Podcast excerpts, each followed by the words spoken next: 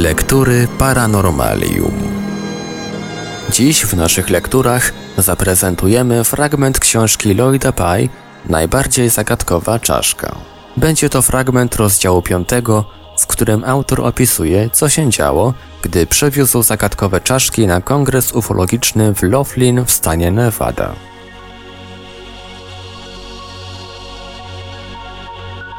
Dziwna czaszka nie miała najmniejszego śladu zatok, nawet najdrobniejszych pozostałości.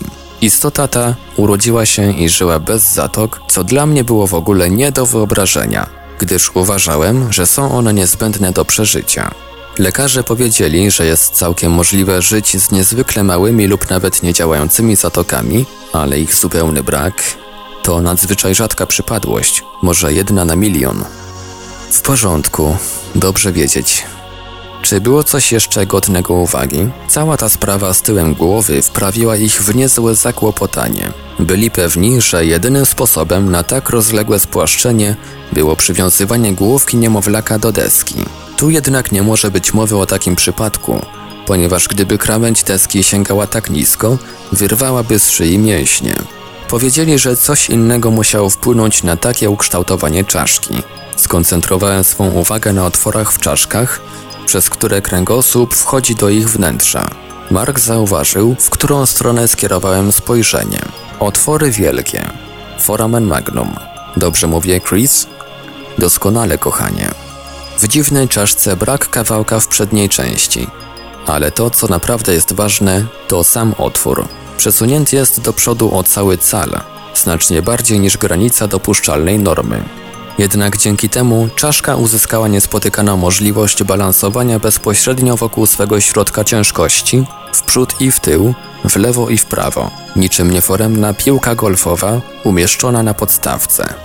Mark nienawidzi golfa, zauważyła Chris. Zignorował jej uwagę i ciągnął dalej. Dziwna czaszka miała także naprawdę cienką szyję.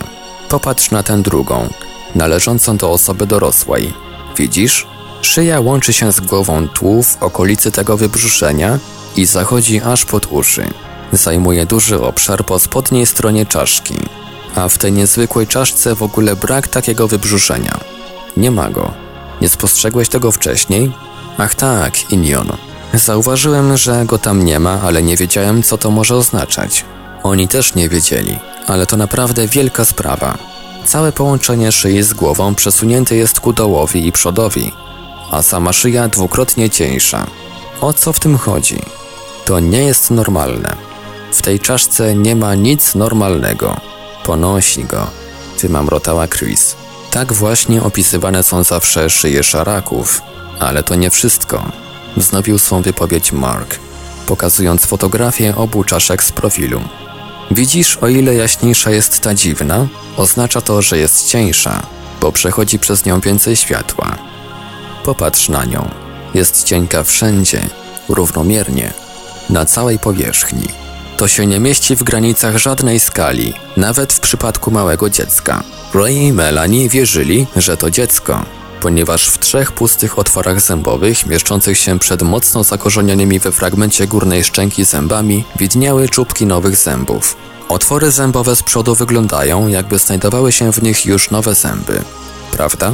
Mark przytaknął i wskazał na zdjęcie rentgenowskie przedstawiające fragment górnej szczęki. Greg nie miał wątpliwości, że są to nowe zęby zakorzenione w górnej szczęce i gotowe do wyrżnięcia. Pomimo faktu, że widoczne na zewnątrz zęby wyglądają na mocno zużyte w stosunku do tego, jak powinny wyglądać zęby dziecka, twierdzi, że muszą one pochodzić od pięcio, może sześcioletniego malca. Wypchnąłem powietrze z płuc. Czułem się, jakbym dostał z armatki wodnej. Odwaliliście kawał roboty. Ostatnia sprawa, powiedział Mark. I to jest być może najważniejsze. Mózg jest super duży. Bez zatok, głębokich oczodołów, bez ciśnienia, które mogłoby wywołać to wyraźne wybrzuszenie w górnej tylnej części. W kościach ciemieniowych. Wtrąciła Chris. Właśnie. W kościach ciemieniowych. Przy takim wybrzuszeniu mózg po prostu musiał być o wiele cięższy.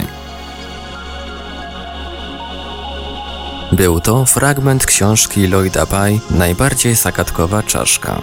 Czytał Ivelios. Książkę na polski rynek wydało wydawnictwo Cień Kształtu. Książka dostępna jest do kupienia na stronie wydawnictwa Cień Kształtu www.cieńkształtu.pl oraz w księgarni internetowej Nieznanego Świata www.nieznany.pl Lektury Paranormalium